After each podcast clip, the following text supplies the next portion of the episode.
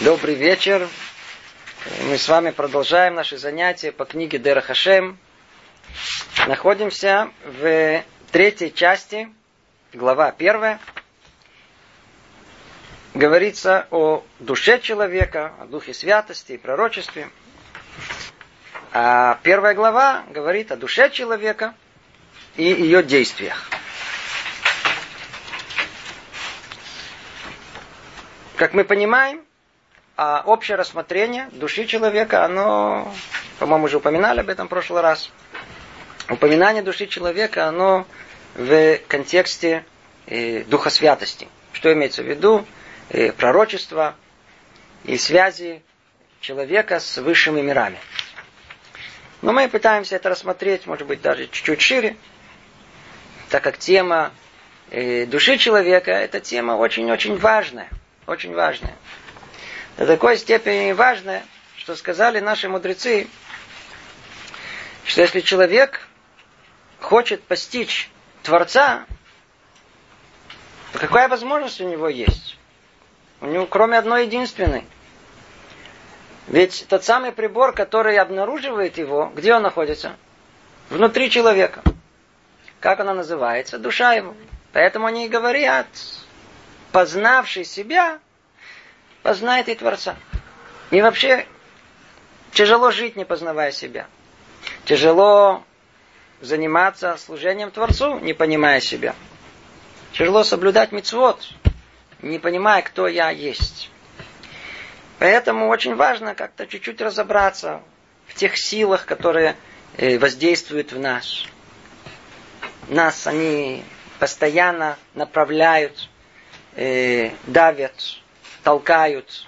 Все время что-то мы ощущаем внутри себя. Все это душевные силы, скрытые от нас. Их нельзя измерить, их нельзя померить. Но мы их чувствуем субъективно. Каждый из нас прекрасно чувствует, что происходит там внутри души человека. Поэтому мы делаем некие шаги, чтобы э, понять, как устроена душа. Разобраться чуть-чуть в анатомии духовной сути нашей. Начинает Рамхали говорить о том, что, только напомним, сущность человека уже как бы была объяснена в части 1, глава 3. И, и основная эта сущность состоит в том, что в нем есть сочетание двух далеких, отдаленных друг от друга сущностей, тела и души. Тело как одной крайности, самой последней, материального, представителя человека в этом мире. И с другой стороны, души, самой крайне духовного, представителя того же человека в этом мире. Вообще, как это понять, как это сопоставить? Снова уже говорили, напомним. Лучше напомнить, чем не помнить. Вот перед нами хороший пример. Вот лампочка горит. Горит лампочка. Теперь я хочу спросить вас. Лампочка горит? Лампочка вот эта такая круглая, как... Она горит? Она горит? Она не горит. Что лампочка горит, а не... А что горит? Электричество горит. Электричество. Теперь я хочу спросить вас, а, а что, электричество горит? Электричество может гореть? Она не может гореть. Электричество это электричество, не будем войти во все тонкости э, объяснения всего этого. А что же горит? Сам, сам, сама, сама, сама по себе лампочка не горит. Это просто набор, это металл какой-то там внутри. Электричество само по себе тоже не может гореть. Когда же появляется тот самый свет, который для этого все и было предназначено? Только тогда, когда они вместе, когда они встречаются. Только тогда, когда на то самое электричество невидимое, неощутимое, опять же таки неощутимо нашим взглядом, надевается одежда под названием лампочка. Она и позволяет проявить тот самый потенциал, который есть в этом электричестве. Электричество обладает способностью светиться. Теперь из этого примера мы можем и выучить много и на нашу жизнь. Точно так же, как в э, примере с лампочкой, э, электричеством, Точно так же пример с душой человека и его телом. То же самое. И то, что мы говорим, лампочка светится, это то, что мы говорим, человек живет. Жизнь человека. Откуда она берется? Человек состоит, как говорит нам Рамхаль, из тела и из души. Что мы видим? Тело. Тело живет. Набор молекул может жить, смеяться, радоваться, завидовать. Набор молекул завидует. Можно ли подобное сказать? Или восхищается, удивляется, наслаждается какой-то картиной, э, каким-то пейзажем. Абсурд. Но с другой стороны, сама душа, сама по себе, та самая скрытая, у него не может быть никакого проявления в этом мире. Когда, в принципе, мы можем говорить о жизни, о том, что есть жизнь, только тогда, когда соединяется то, что не может соединиться. Две противоположности эти какие? Тело и душа. Когда они связаны в одно единое целое, то душа, потенциал ее проявляет себя где? В теле. Точно так же, как электричество в лампочке. Вот нам и та самая загадочная связь, которая есть между э, душой и телом. Только связь эта, естественно, э, до определенного места она подобна связи электричества и лампочки. А там внутри уже есть много-много-много деталей, как на самом деле это соединяется, как эти две противоположности соединяются. Теперь человек смотрит на э, других людей таким э, исследовательским взглядом и пытается понять, что там происходит внутри. Он не смотрит на себя тоже, смотрит на других людей. Эти люди, исследователи, как мы их называем? В наше время принято их называть психологами. Они пытаются понять человеческую душу. Ну, во-первых, это очень интересно. Эти исследователи полагают, что души нету. Но души же нету. И тем не менее, самым непонятным образом они ее исследуют. То есть я понимаю, когда психиатр исследует человека, это ясно и понятно. Он, по крайней мере, последователен в своем взгляде на мир так он э, видит э, только состояние мозга и всех э, составных частей его. Если что-то не хватает, тут можно добавить, тут убавить, можно вмешаться в это дело. Прекрасно, все очень хорошо. А что психолог? А что, а что? Поговорили, поговорили. Почему легче стало? Почему вдруг человек стал более жизнерадостным? Или наоборот, поговорили, поговорили, после этого он вообще в депрессии не может выйти из нее. Что происходит? Видно, что есть еще что-то там внутри, что они считают, что нет. Но тем не менее они понимают, что это есть. И приходится даже им говорить об этом в своей явной форме. И исследовать это. Теперь как они это исследуют? Исследуют как черный ящик. Что там внутри? Померить же нельзя. Нельзя электроды подвести и, и, и, и понять, почему жена обижается. Ну, не, не получается. Почему муж вдруг взорвался. Что, что его взорвало? Жена только одно слово сказала, так сказать, ну, как мама. И, и все, и что? Что? А что такого сказала? Что такое? Ничего не сказала. Такую маленькую. А он вдруг уже все, весь взорвался. Почему взорвался? Что случилось? Вы можете это научным образом а, определить, в каком месте все это взорвалось, и как и почему, и предвидеть, еще дать какую-то пилюлю против этого упоминания твоей мамы? Ответ нет. Там что-то внутри спрятано. Спрятано, спрятано. Вот это изучать. Теперь каждый это изучает по-своему. Мы сейчас дойдем до понимания структуры. И действительно надо сказать, что когда начинаешь это исследовать, то до чего-то докопаешься. Не всяком сомнении. Весь вопрос, если докопаешься до всего, или докопаешься до частичной картины. А как известно, любая частичная картина, что дает только э, половина истины, а не всю, другими словами, ложь. Поэтому все эти объяснения о том, как устроена душа, и надо так, и так, и так, мы не принимаем. Почему не принимаем? Не видят общей картины. Не видят, как это работает, не знают, из чего состоят до конца. Кроме того, надо знать, что исследуют, э, как правило, э, души людей больных. Изначально. В принципе, так было практически до 40-х годов. Только в начале 40-х начали исследовать здоровых людей, их психологию. А до сегодняшнего дня пока еще не начали изучать вообще психологию праведника. Почему? Они знают, что лучше этого не делать. Это просто все их теории тут же моментально все это сотрет. Потому что теория основана на статистике такие. О. А с праведниками как статистика? Исключительно. О, видите, так оно и вот, прав, вот один из хороших ответов, который есть. Это дополнительный, который к ответу. Они, а праведники, их поведение не вписываются ни в одну э, теорию, которая описывает поведение человека. Ни в одну. То, оставим эту тему, нам это не столь это важно, просто мы упоминаем, может, впоследствии чуть-чуть еще скажем, э, до чего все-таки да докопались, до какого места, и где это находится в общей картине. Мы остановились с вами в третьем параграфе, давайте его про про прочтем и начнем продвигаться дальше. Из-за того, что это высшая душа, да, то есть Рамхаль разделяет все на высшую душу и нижнюю душу. Я надеюсь, вы помните. Нижняя душа – это нефиша бегемит. Она та, которая отвечает за витальную силу человека. И она точно такая же, как у животных. Естественно, что есть качественная разница. Но по сути они подобны. И есть верхняя душа, так он ее называет. Пока это все очень условно. Есть как бы верхняя душа, духовная, которая тянет вверх, тянет к Творцу. И есть что-то, что тянет ко всему животному, как, как простому. Полежи, пройдет.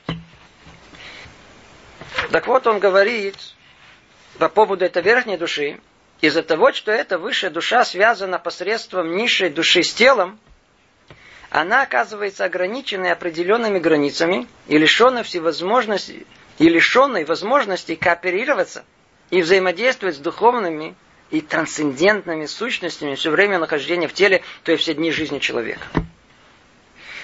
По-моему, уже говорили об этом, нет, я не помню. По-моему, говорили. А душа, вот та самая хелекелока мималь, часть как бы самого Творца, очень условно мы говорим, она как э, царская дочь. Ей попасть в это бренное тело земное, ну противно просто. Никакой связи нет. Она не хочет этого. Ее, ее как описывают у нас образным, э, в образном виде, э, приходят два, два таких огромных э, ангела, таких, таких черных, и берут и насильно затаскивают эту душу внутри этого бренного тела.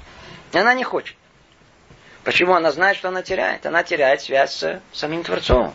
И как тут и описано, она начинает быть ограничена чем? Границами телесными, лишенные возможности кооперироваться и взаимодействовать с духовными трансцендентными сущностями.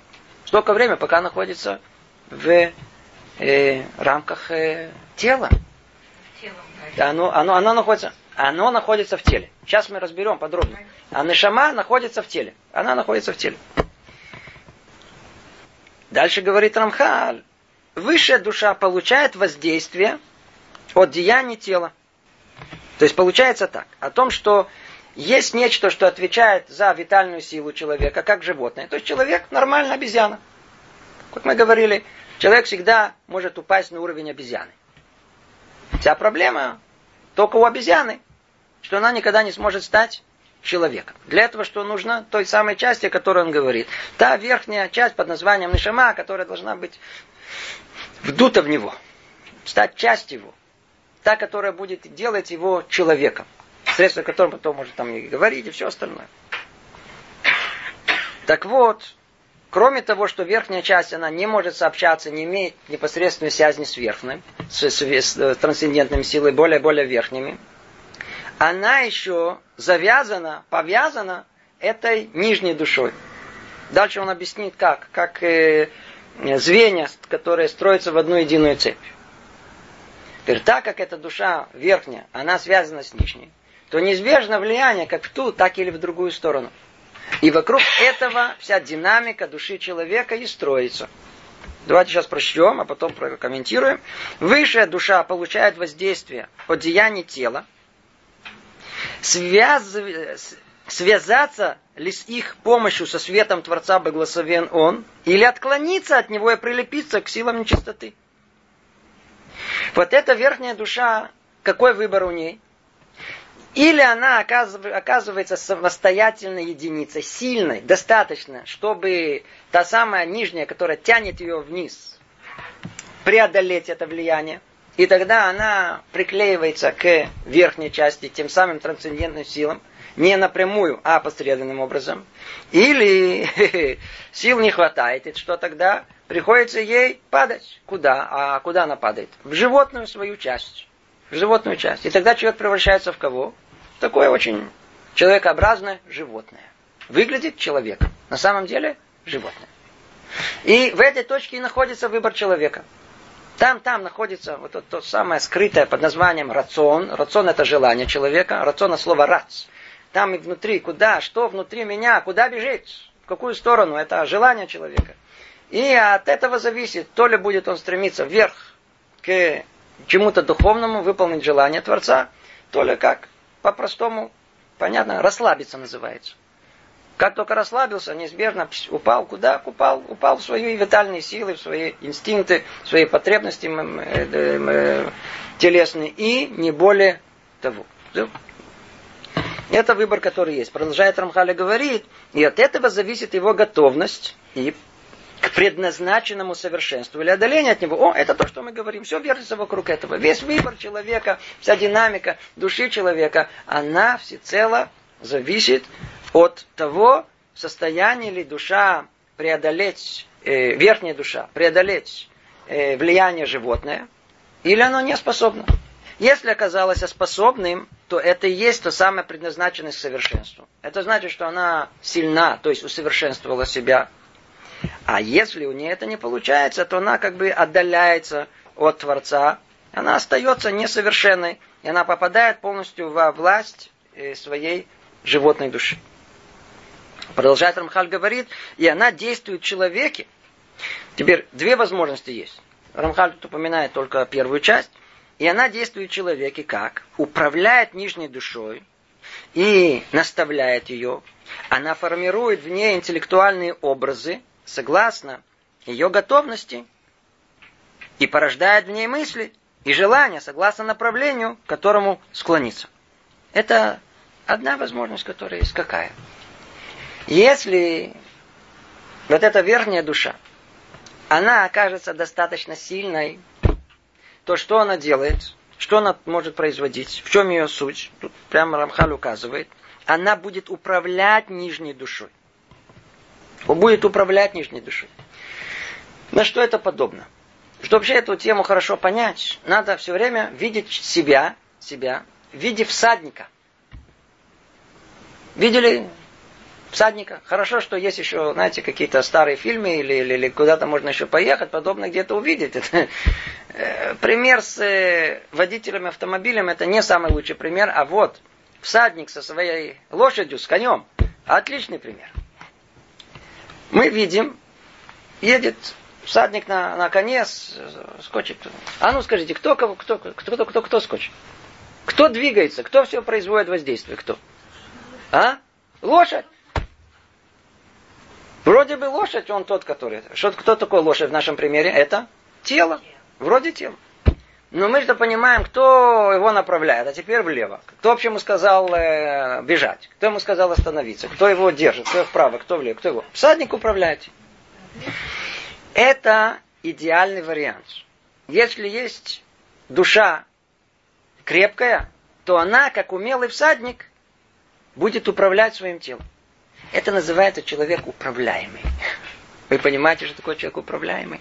Это означает о том, что а разум в нем настолько крепок, что он не дает своей лошади, своим инстинктам, своим вожделениям, своим фантазиям воздействовать над это.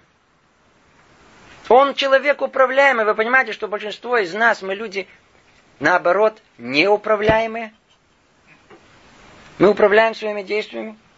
Если меня муж рассердил, так я что, не обижусь? Скажите мне. Я не обижусь? Нет такого, естественно, что я обижусь.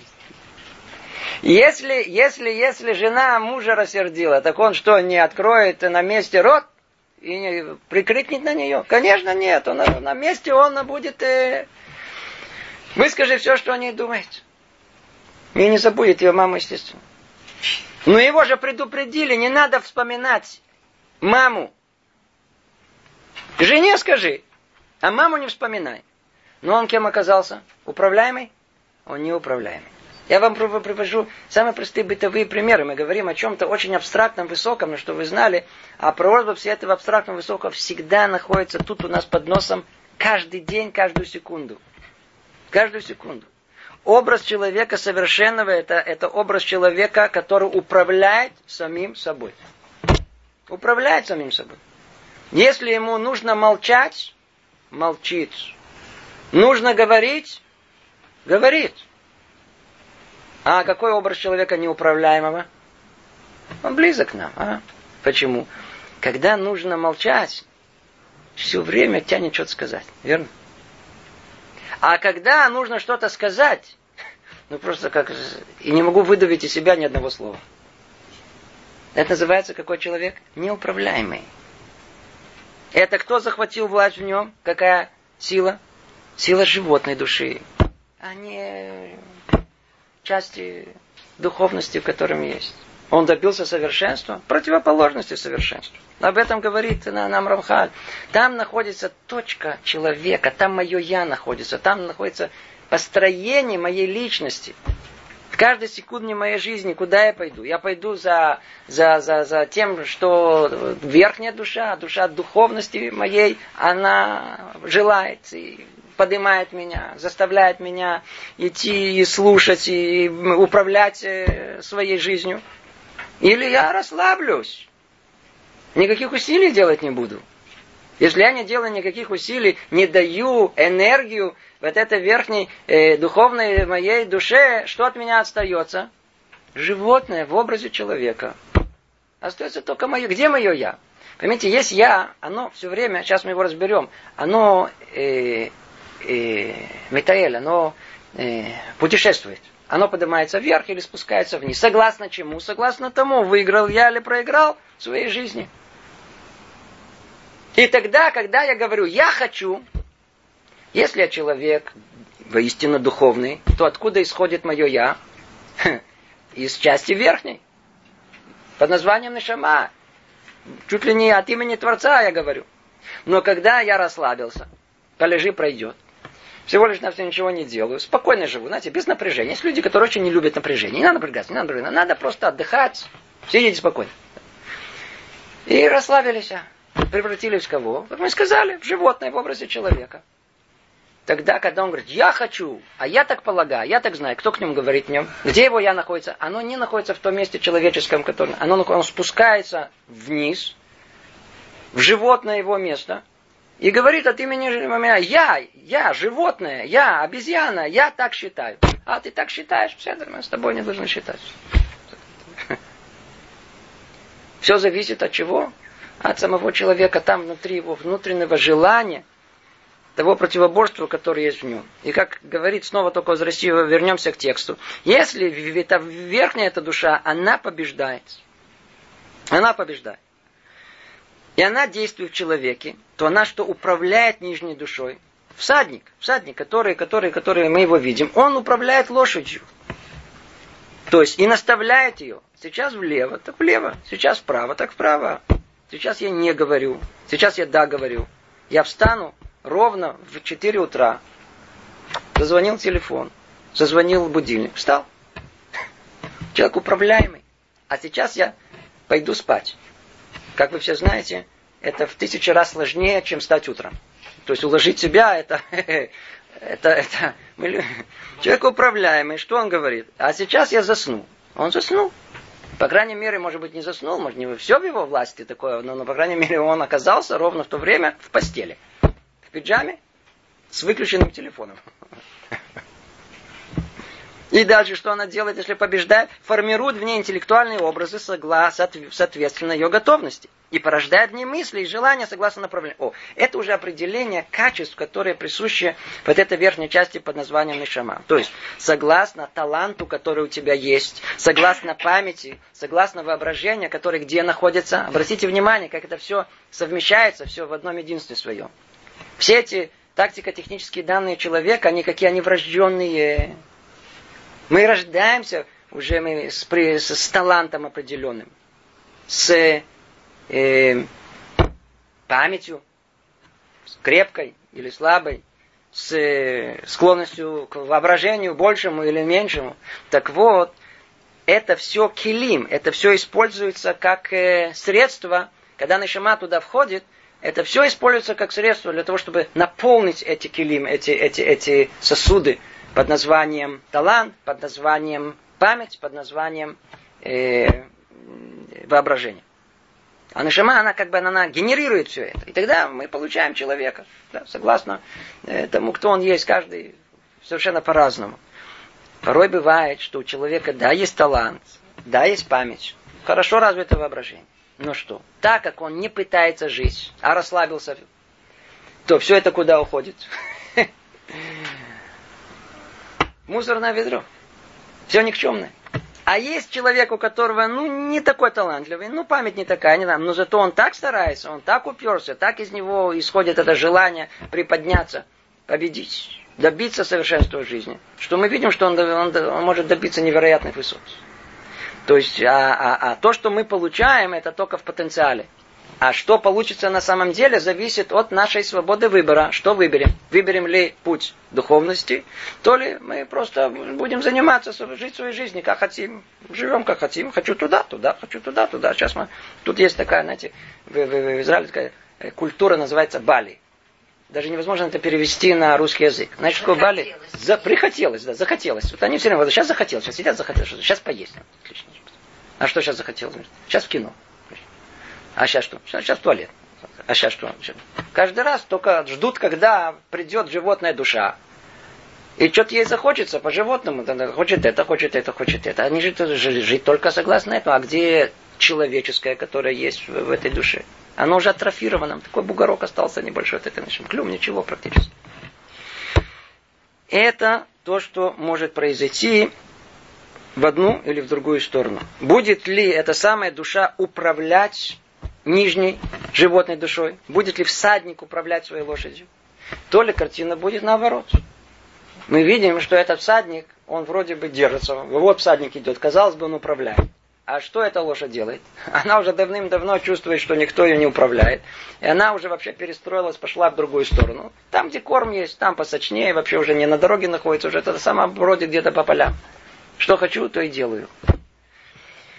Это противоположная картина. И не только, кстати говоря, в, в картине, когда лошадь управляет всадником, когда нефиша бы имеет, животная душа управляет это верхней душой, происходит еще дополнительный элемент, очень-очень интересный и важный. Не только, что она захватывает контроль, это нижняя душа, но она еще и использует верхнюю душу для того, чтобы оправдать свое поведение. Знаете что, добавим да, еще несколько слов. Эта тема очень важная. А ну давайте точно определим сейчас, где находятся вот эти силы, которые мы говорим, вот, эти, вот, это, вот эта нижняя душа и верхняя душа. Тут много названий есть. Давайте сейчас определим. Каждый из нас сейчас почувствует прямо на месте, о чем речь идет. Что мы обнаруживаем в себе? Каждый из нас может обнаруживать. Я сейчас не говорю ни о чем абстрактном, ни о чем духовном. Каждый из нас субъективно ощущает в себе эти силы. Одна сила какая, мы все ощущаем, это тело. Желание тела, инстинкты. Я сейчас сижу, мне удобно, неудобно. Голодный, не голодный. Я уставший, уже не уставший. Это все тело. Мы его прекрасно ощущаем, постоянно оно нам что-то передает и транслирует. Что кроме этого у нас есть? Поднимемся на этаж выше. Там есть наши чувства и медот. Медот, человеческие качества, характер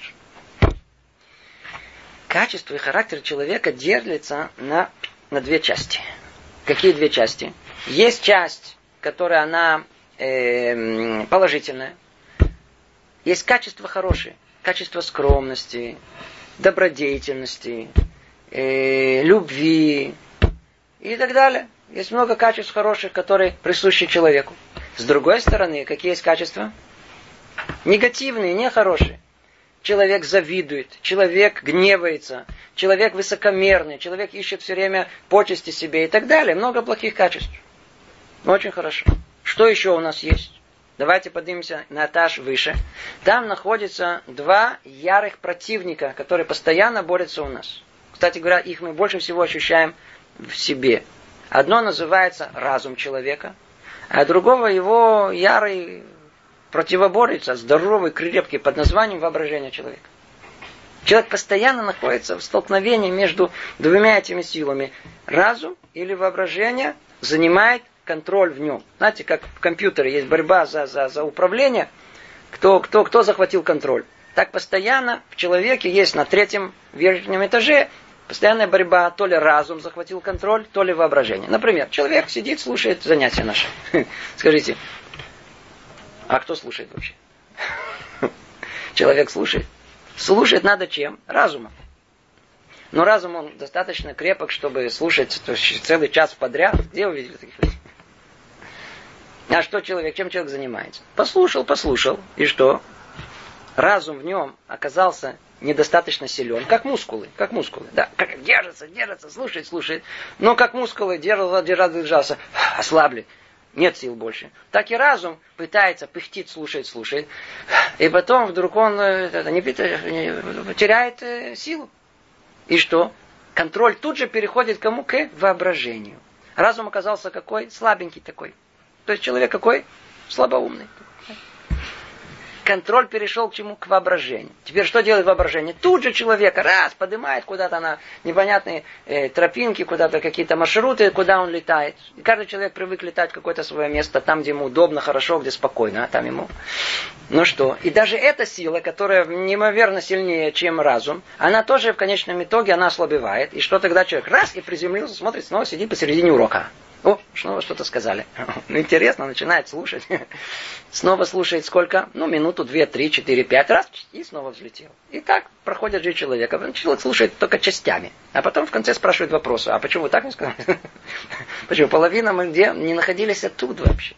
Это противоборство, которое есть у нас, я надеюсь, каждый это ощущает прекрасно между разумом и воображением. Итак, у нас есть много сил внутри, мы перечислили. Есть инстинкты человека, физиология его, с одной стороны. Есть в нем потребности тела. Есть в нем качества какие хорошие, и есть качества нехорошие. Над этим есть воображение, есть разум. Так вот, говорят наши мудрецы, все эти силы делятся на два лагеря. На два лагеря. Одни под названием слепые силы, а другие зрячие силы.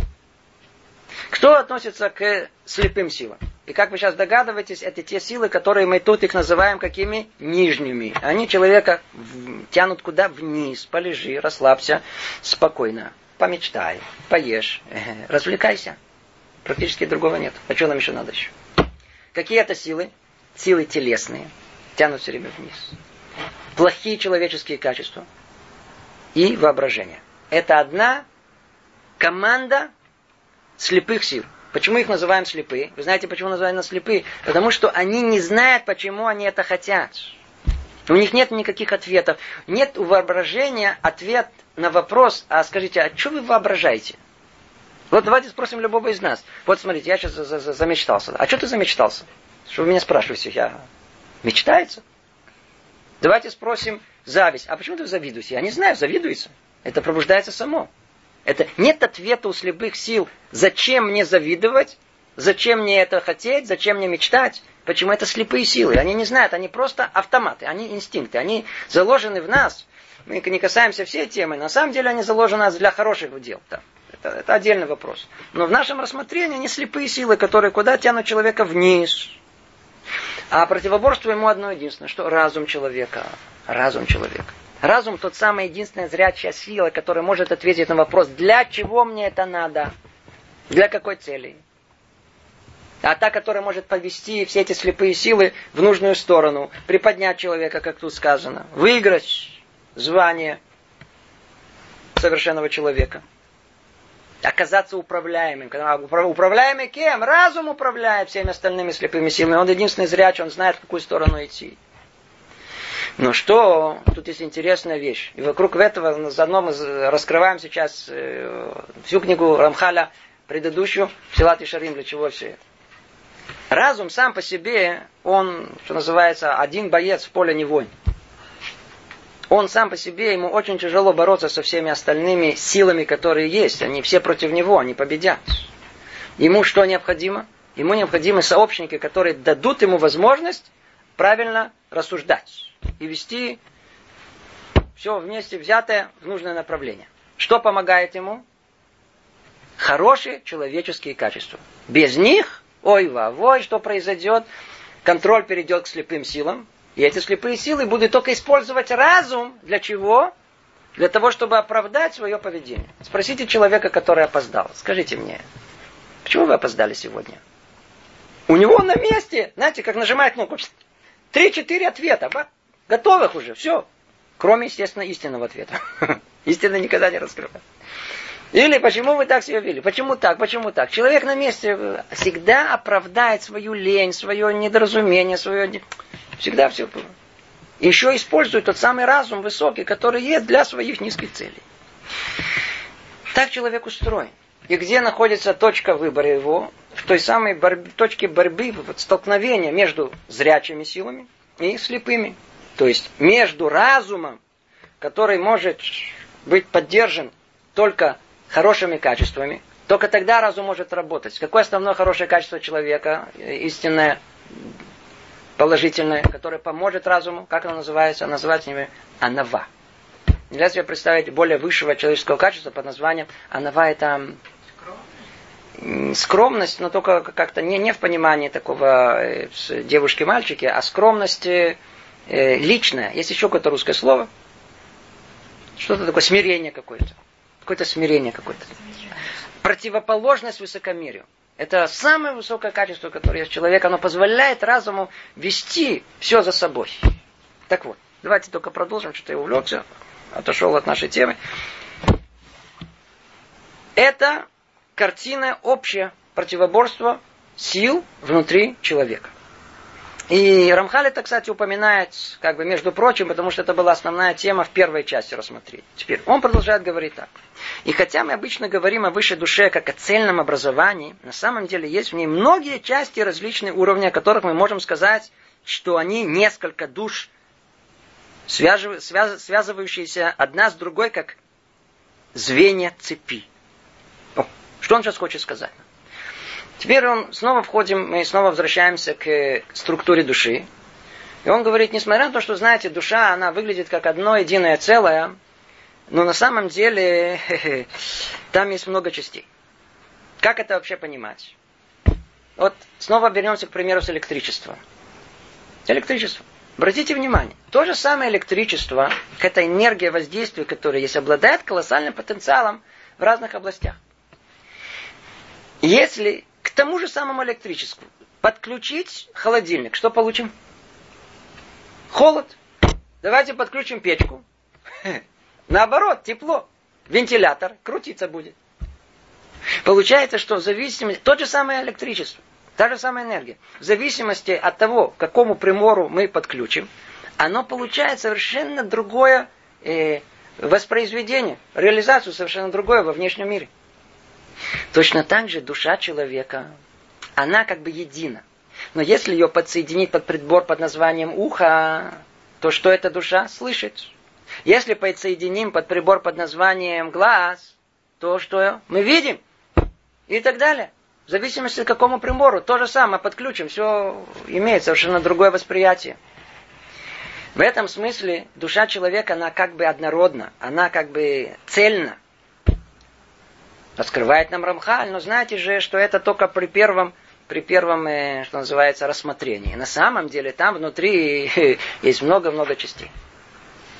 И как эти части соотносятся? Он говорит, как звенья одной цепи. Есть одна цепь, и как звенья, которые соединяются одно в другое, и это действительно одно в другое, то есть нижняя часть, оно, это верхняя часть, верхний кусок нижней части, это в принципе э, нижний кусок верхней части. Если кто-то понял, что я сказал. Да? То есть это мамаш соединение такое.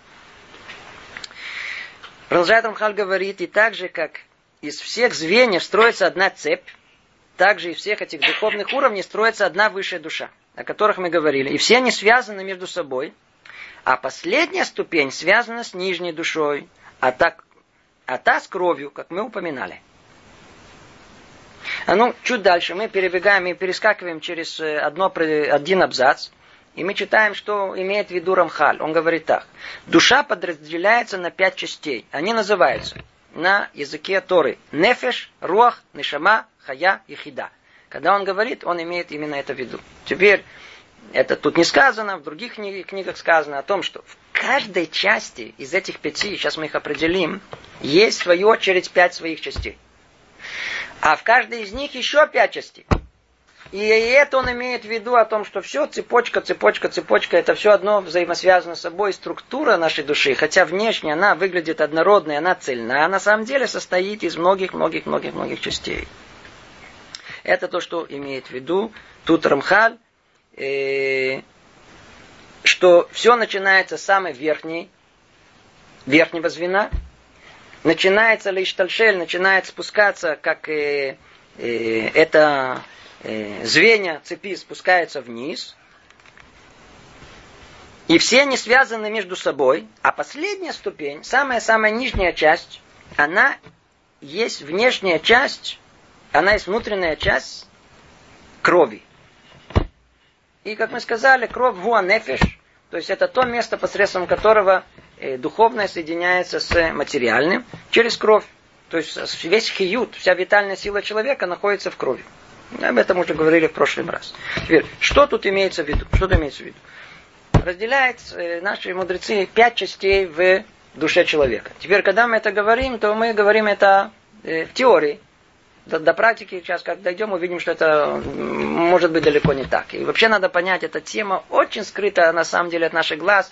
И все, кто подумает, что что-то тут понял, только поймет приблизительно. На самом деле истинная картина гораздо-гораздо сложнее. Есть у нас понятие, называется нефиш. Нефиш, я не буду переводить, эти слова нельзя, нельзя перевести, невозможно перевести. Определение, это как бы термин. Это нефиш, это нефиш абаймит, это животная душа человека. Над ним находится вторая часть, называется руах. Руах. Над ним нешама, над ним хая, над ним ехида. Пять частей. Нефиш, как мы сказали, о нем мы все время говорили, когда полежи, расслабься, пройдет. Это имеется в виду все, что связано с животной деятельностью, с витальной силой человека, это нефиш. Она же включает и таланты, и склонность к воображению, память и так далее. Оно как бы содержит то, что содержит любая животная душа. Что такое руах? Что такое руах? Руах Давайте переведем. Ну, что такое руах? Ветер. Ветер. Руах. Это, это какое-то движение воздуха такое. То есть руах со скоростью ноль. Это руах. Ветер со скоростью ноль. Что это? Это ничего, нет ветра. Если мы определяем нечто как ветер, это значит, что в нем есть что? Постоянное движение. Есть что-то внутри, и что вы знали, что человек у нас так и определен. Руаха Адам. Что вы знали, так и определен. Мы говорим, что дух человека – когда мы говорим дух человека, мы имеем в виду именно его центральную часть. Она есть центральная часть. Там находится что? Там находятся эмоции человека, и там находятся его человеческие качества. И там же находится его я. И надо знать, что человек спускается в этот мир для исправления вот этой части под названием руах. В отличие от Нишамы, которую он получает, там нечего что исправлять. Нишама, она и так э, исправленная у нас. У нас чего не хватает? У нас проблема с чем? С руах и с нефиш. Человек приходит в это для того, чтобы вот эти две части поисправить. Руах это центральная часть и кусок. Нефиш надо подисправить. Это отдельная тема, что, что там надо исправлять.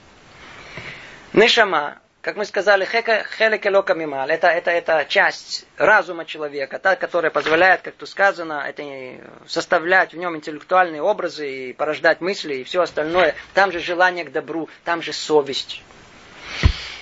Там же приклеено то, что мы называем ецаратов, начало доброе, которое там есть. В отличие от ецарара, которое приклеено к нижним силам.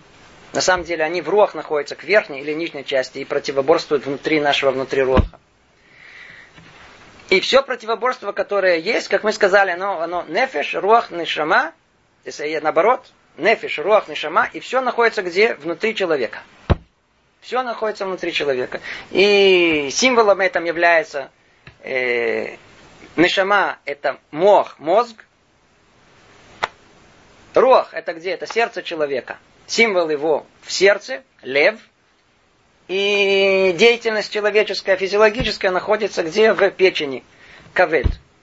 Интересно обратить внимание о том, что если мы возьмем все эти три места, на иврите мох, лев, кавет, посмотрим на первые буквы, то увидим интересную вещь, что если разум, мох управляет сердцем, сердце управляет э, печенью, то по трем буквам получим мем, ламет, хав. Вместе как читается? Мелех. Кто мелех? Царь. Тогда человек царь. Он владеет, он управляемый. Он может встать утром, а еще и сможет уложить себя ночью, вечером. А если у него наоборот, тело управляет сердцем, а сердце диктует э, разуму, то кто он? Давайте прочтем слово мелех. Клюм. Что такое клюм? Клюмник ничего. Гурныш мед гурныш называется. Клюм ничего. Никто не есть. Это три части, где они находятся в человеке. Теперь, кроме этих трех частей, есть еще, э, еще две части. Одна называется хая. Это то, что я не буду входить в эту тему. Это то, что называют, знаете, есть вне человека. Она не находится внутри человека. В теории она должна находиться где? Вне его. Это то, что есть аура. Знаете, такое аура внутри. Есть такие, которые умеют даже как-то это фотографируют, не знаю как, но говорят, что аура вокруг этого. Это хая. Что она дает? Хиют. В конечном итоге, откуда у меня все, вся связь с духовностью, откуда вся энергия, которая позволяет мне жить до самого конца. Мы сказали, что, что нефиш дает витальную силу, но она сама по себе же она не существует без отрыва. Она получает как бы самое основное свое питание, откуда как бы батарея где находится. То, что называется хая, то, что мы хае, то, что э, заставляет жить, производит эту жизнь. А над ней находится корень всей души под названием ехида. От слова ехид. Что такое ехид? Единственный, уникальный. Обратили внимание, все люди разные. Почему они разные? Каждый он э, индивидуальность. Откуда его? Почему? Корень его сверху, он другой совершенно. Совершенно другой. Другая индивидуальность. Все устроено. Каждый человек устроен по-другому. Почему? Потому что его ехида, она, корень его совершенно в другом месте находится. Поэтому мы все разные, мы все разные с наклонностями и так далее.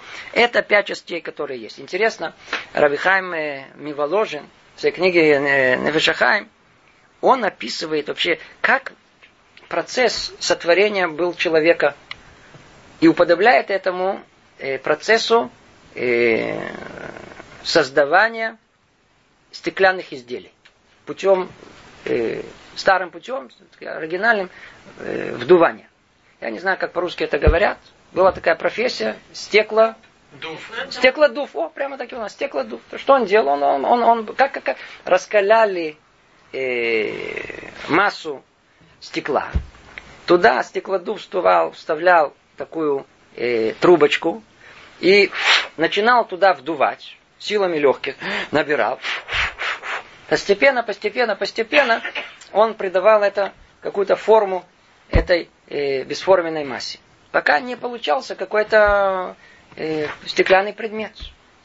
Говорит Рабхами Воложин, смотрите, какой уникальный пример того, как был сотворен человек. А из этого мы понимаем вот эти три составляющие, основные внутренние, которые в нем есть, нефиш, руах, нешама. Что делает вот это стеклодув? Он набирает воздух этот воздух часть него. И вот то, что часть него, он выдыхает.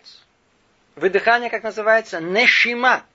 Снова, все, что я говорю, что понятно, нужно знать только язык наш, э, язык Торы. Нешима. Выдыхание. Что такое? Что это такое? Нешима, я дышу. Да? Теперь, то есть, то, что исходит от самого Творца, хеле келока мима часть его, как называется? Нешама. Тот же корень как он дышит нешима, также верхняя часть, как называется, нешама. После того, как этот э, стеклодув, он выдохнул, теперь что у нас вошло в трубку? Воздух. Переведем это на язык Тары, как он называется? Руах. Теперь в трубке находится руах. Часть него переходит уже не, оно как бы отрывается от него, и оно уже как бы получает какое-то свое самостоятельное, э, самостоятельное существование. Где оно находится? В этой трубке. Для чего? Где? Для того, чтобы прийти в ту самую безмерную массу и начать ее раздувать. И где в конечном итоге тот самый воздух, дыхание этого стеклодува находится? Где оно покоится? В там в этой стеклянной массе постепенно-постепенно создается этот сосуд. И что в этом сосуде находится? Там покоится дыхание этого стеклодува. А ну как называется это на иврите? Нафаш. Поэтому та самая последняя часть, как называется, нефеш.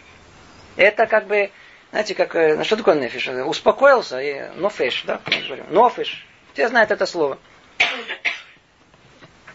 Успокоиться, успокоиться. То есть свое получил, отдыхает. Это что? Это э, нефиш. Поэтому нефиш абаимит, оно постоянно стремится к такому, знаете, успокоению, расслабиться. Э, не трогайте меня.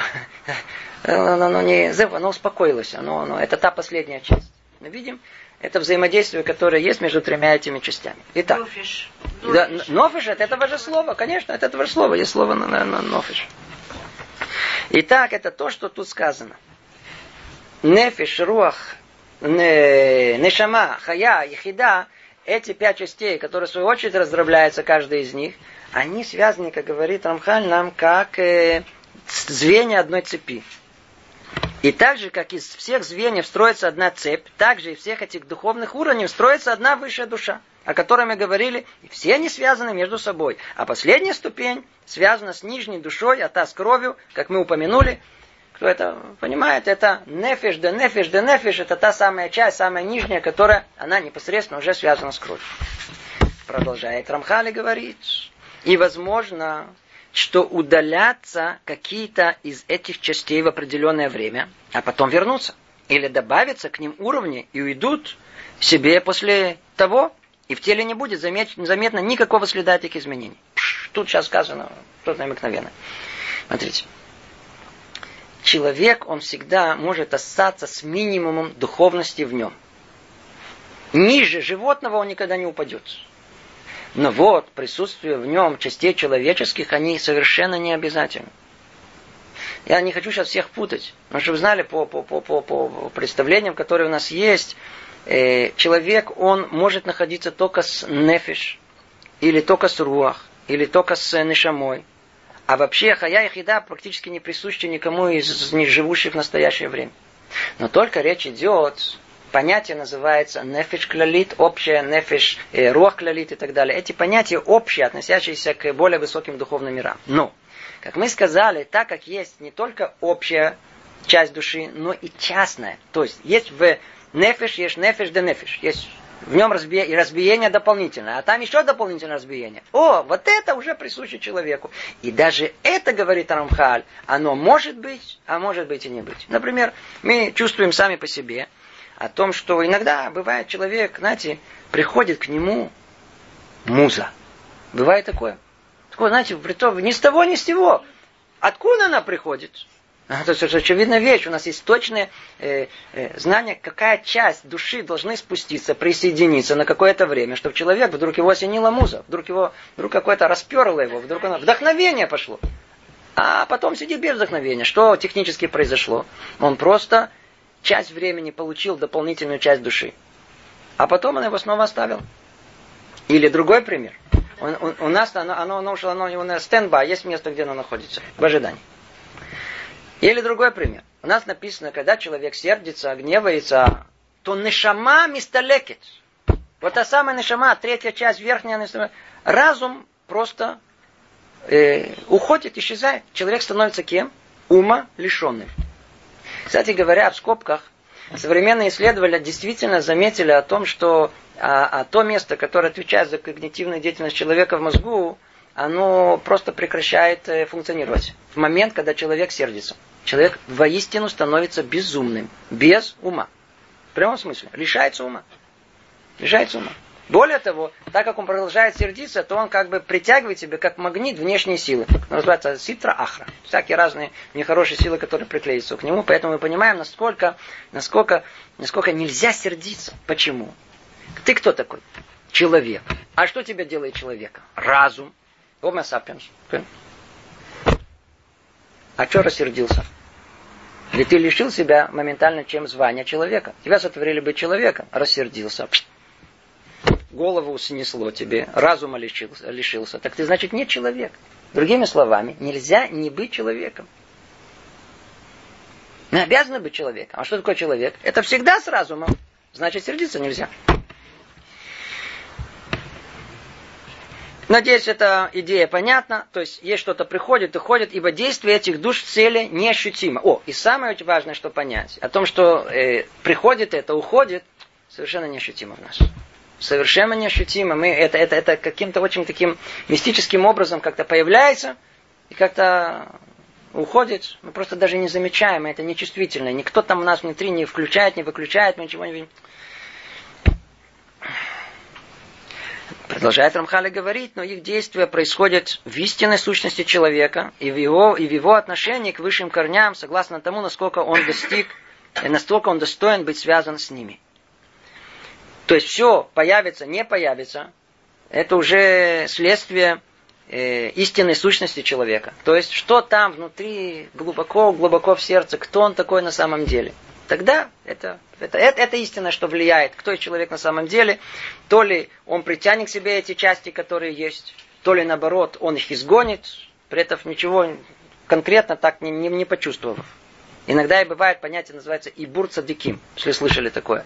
Иногда душа праведника, она как бы присоединяется к душе самого человека. О, и тогда ему раскрывается многое-многое, что тот праведник, который уже не живет в этом мире, он раскрыл. И это очень известное явление под названием ибур. Ибур. Когда это, когда это бывает? Это бывает тогда, когда человек настолько себя подготавливает к этому, настолько выжелает этому, с одной стороны, а с другой стороны, на то воля Творца, о том, что он посылает э, душу другого человека совершенно лейтабер, соединиться с душой человека, который живет в этом мире. И она может в нем жить определенное время, а потом оставить эту душу. Приводит пример Рамхаль. Тут и говорит, одна из таких частей дополнительная душа, которая приходит человеку в святой шаббат и покидает его на исходе шаббата. Ее приход и уход не ощущается телом. Вот вам пример хороший. Мы все время говорим о... Есть в субботу вещь необыкновенная. Называется э, Нешама и Тира. Дополнительная душа в субботу. Я когда рассказывал, пришла на к моему раввину одна женщина или парень, не помню кто, после субботы, говорит, ой, вы нам рассказывали про дополнительную душу, что после субботы она как бы исходит и тяжело душе. Я ничего не почувствовала, что душа эта исчезла. Тогда я спросил раб, скажите мне, не в субботу, просто посередине недели, вы чувствуете душу? Она говорит, нет. Так что же вы хотите почувствовать дополнительную, если вы такую не чувствуете? Дополнительная душа это что-то особенное. Это что-то особое. Это только тот, кто подготовил себя к субботе. Тот, кто воистину соблел ее не только с точки зрения не делай, но в основном с точки зрения, что надо делать в субботу. Тот он чувствует это, это присутствие этой души. Тогда ему очень тяжело действительно с э, Моцей Шаббат. Или как э, Аризаль говорит об этом. Есть очень удивительная вещь. Он говорит по поводу еды так. В еде есть добро и зло. В любой еде. Но это очень высокий уровень, чтобы вы только не, не, не пугайтесь. Он говорит, в любой еде есть добро и зло. Если мы едим лешем шамаем во имя небес, то это добро, которое мы находим в еде. А если мы это едим просто для своего удовольствия, просто поесть хорошо, покушать, покушать, то это зло считается. Но это очень высокий уровень, мы пока о нем лучше не говорим. Так вот, он говорит о том, что в субботу, в субботу даже человек, когда ест для своего удовольствия, это тоже считается лешем шамай. Это тоже во имя небес.